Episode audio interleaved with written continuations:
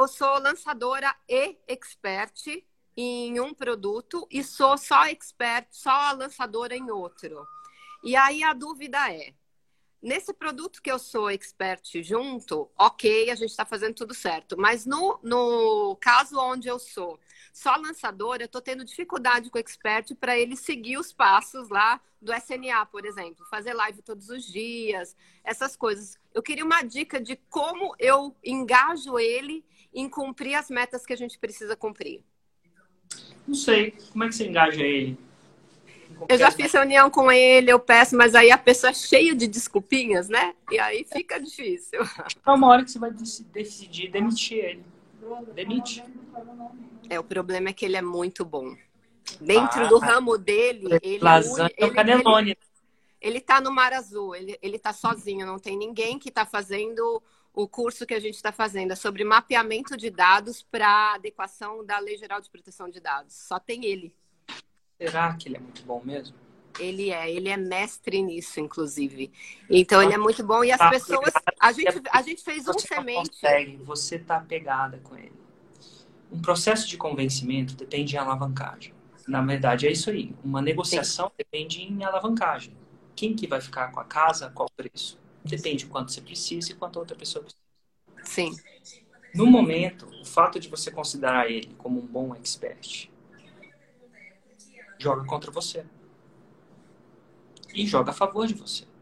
Você tem menos alavancagem, você está com medo de forçar um pouco a barra e ele sair. Nada de errado. E é por isso que você está tendo dificuldade de fazer o que tem que ser feito. Então você acha que se eu falar para ele que eu vou o demitir, de repente é o, o gatilho que ele, que ele vai, vai ficar ou não tem nada a ver? Não, eu quero que você entenda a situação. Primeiro, primeiro esquece o que você tem que fazer. Não existe fórmula mágica, mas você tem que entender tá. que tudo tem ônus e bônus. Sim. O fato de você estar tá apegada a ele faz com que você seja mais cuidadosa com ele. Não faça, não fala o que tem que ser feito. Ó, é assim ou não é. As condições para eu operar são essas. Se você não cumprir parte das suas condições, você está em. Ó, a mesa é essa aqui. Você está com medo. Com rece... Medo é a palavra errada. Você está com receio, e não estou falando que é injustificável, de falar o que tem que ser feito. Porque você está apegada. Uhum. Quanto mais apegada você tiver, menos você vai ter chance de é, impor. Então você tem que. Entendi. E eu, se eu combino uma coisa com. Vamos supor que eu tenho um funcionário. E vamos supor que eu falo que é importante a gente chegar às 7 horas da manhã. Estou dando um exemplo. E ele não chega uma vez. Aí você, você fala com ele. Ele não chega uma vez. A outra vez você dá um feedback. Você tenta. Da quinta vez, eu não sei se da terceira vez, o que, que você faz? Demite. Se você puder demitir, você demite. Ou às vezes você não pode demitir. Você não demite, porque você está apegado. Então, Entendi. eu acho que tudo vem de uma comunicação clara. Talvez não foi combinado isso. Tá tudo bem. Você senta e conversa. Olha, eu preciso ter uma reunião importante com você. A reunião é assim, assim é fácil. Você comunica de uma forma assertiva, não agressiva. Você, na primeira vez que o seu funcionário deixa de chegar às sete horas da manhã, você precisa ser agressivo com ele. Às vezes foi um previsto. Mas você fala de uma maneira não agressiva. E aquilo é importante. Da segunda vez ele não chega, você fala de uma maneira não agressiva que aquilo é importante. Até você entender que ele sacou que aquilo é importante. Mas se ele fez uma decisão de da quarta, quinta vez chegar, você faz uma decisão estratégica. Para mim, o expert, sabendo o que eu sei, eu não estou muito interessado se ele é bom no que faz. Só. Isso aí tem muita gente. LGPD não é o melhor. É o melhor que você conhece.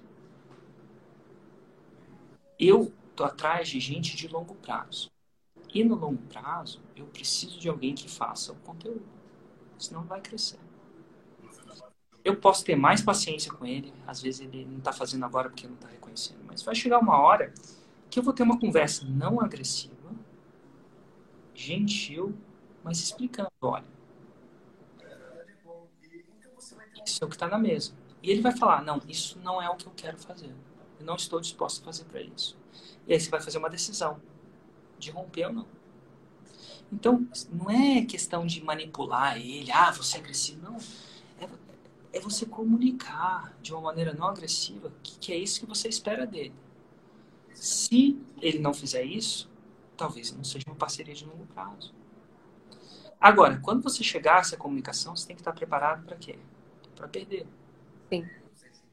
E aí, você tem que saber o que, que é negociável para você e o que não é negociável. E essa clareza, tanto para você como para ele, que vai dar certo. De repente, você não quer ter essa conversa no primeiro relacionamento.